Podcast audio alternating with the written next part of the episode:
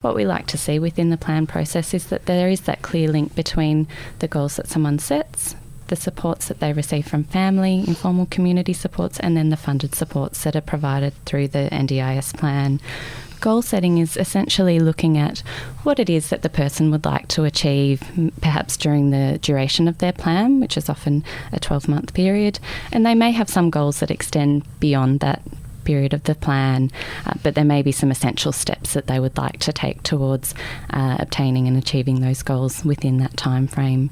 Uh, goals can be quite varied and are very dependent on the individual, uh, looking at what it is that they're, they're wanting to do, whether it be within their family, within their community, it might be their career or vocational goals uh, that they're working on. So, really very dependent on the individual. And through the planning process, there's some assistance and support to work through defining what it is that the person wants to achieve.